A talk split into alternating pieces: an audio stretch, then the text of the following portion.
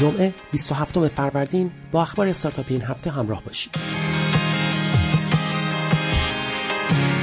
در هفته که گذشت مدیر روابط عمومی دیجیکالا اعلام کرد که در روز 15 فروردین امسال فقط در طول یک روز دیجیکالا 500 هزار جلد کتاب فروخته است. به گفته او از ابتدای سال جدید بیش از 3 میلیون نسخه کتاب توسط دیجیکالا به فروش رفته است.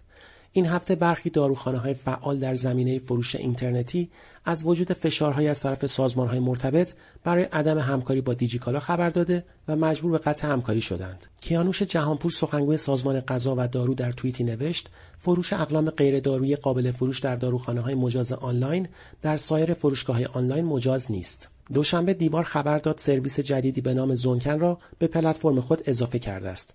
زونکن دیوار مشاوران املاک و آگهی دهندگان شخصی را که مایل به همکاری با آنها هستند به هم وصل می کند.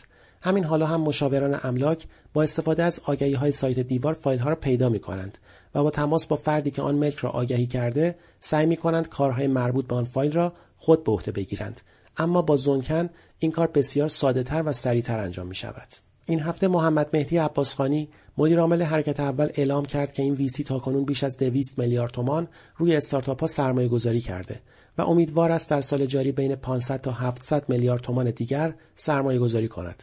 او ادامه داد به اندازه پول برای افزایش سرمایه در استارتاپ ها می‌بریم که در قالب یک عضو هیئت مدیره وارد شویم و عمدتا 17 تا 25 درصد سهام را در اختیار می‌گیریم. عباس خانی گفت علاقه ما این است در سرمایه گذاری های بالای 5 و 6 میلیارد تومان و حتی تا 100 میلیارد تومان حضور پیدا کنیم. به گفته مدیرعامل حرکت اول این ویسی روی شرکت دیجی شی در کشور سوریه که پلتفرمی مانند دیجیکالا است سرمایه گذاری کرده است. این هفته مایکت خبر داد از اردیبهشت ماه کمیسیون خود از فروش توسعه دهندگان تا سقف یک میلیارد تومان را از سی به 15 درصد کاهش می دهد. همکنون 22 هزار توسعه دهنده در مایکت فعالیت می کنند. سهشنبه این هفته گزارش آماری شرکت تپسی از سال 1399 مربوط به 18 شهر ایران که این شرکت در آنها حضور دارد منتشر شد. بر اساس این گزارش در سال 99 در شهر تهران میدان آرژانتین در صدر مقصدهای درخواستی مسافران قرار داشته است. پرسفرترین مسافر تپسی در سال 99 یک شخص تهرانی است که در این سال 1578 سفر با تپسی انجام داده. در واقع به طور میانگین روزی 4 ممیز 3 سفر.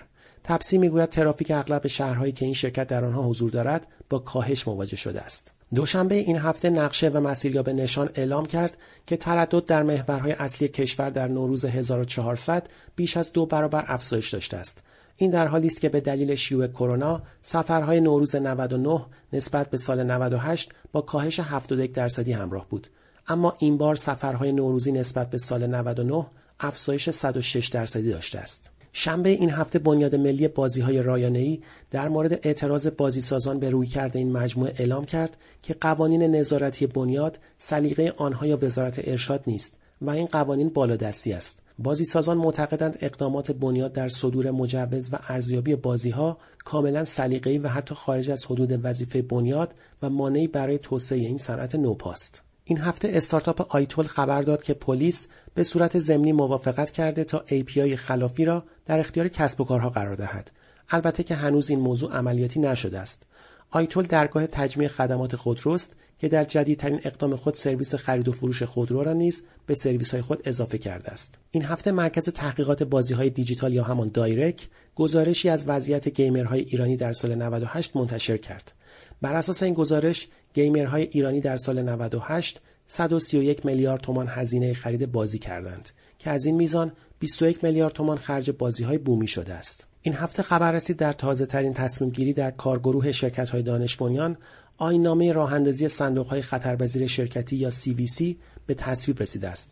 به گفته امیر نازمی کلیات این آینامه این است که شرکت های بزرگ استارتاپی که مجوز دانش بنیان هم دارند می توانند صندوق سی خودشان را تشکیل دهند. یک شنبه این هفته معاونت اقتصادی وزارت امور اقتصادی و دارایی خواستار اصلاح دستورالعمل ساماندهی آگهی ها و فعالیت های تبلیغاتی در فضای مجازی و حذف الزام دریافت مجوز برای سایت ها و رسانه های فضای مجازی از وزارت ارشاد به منظور درج آگهی شد.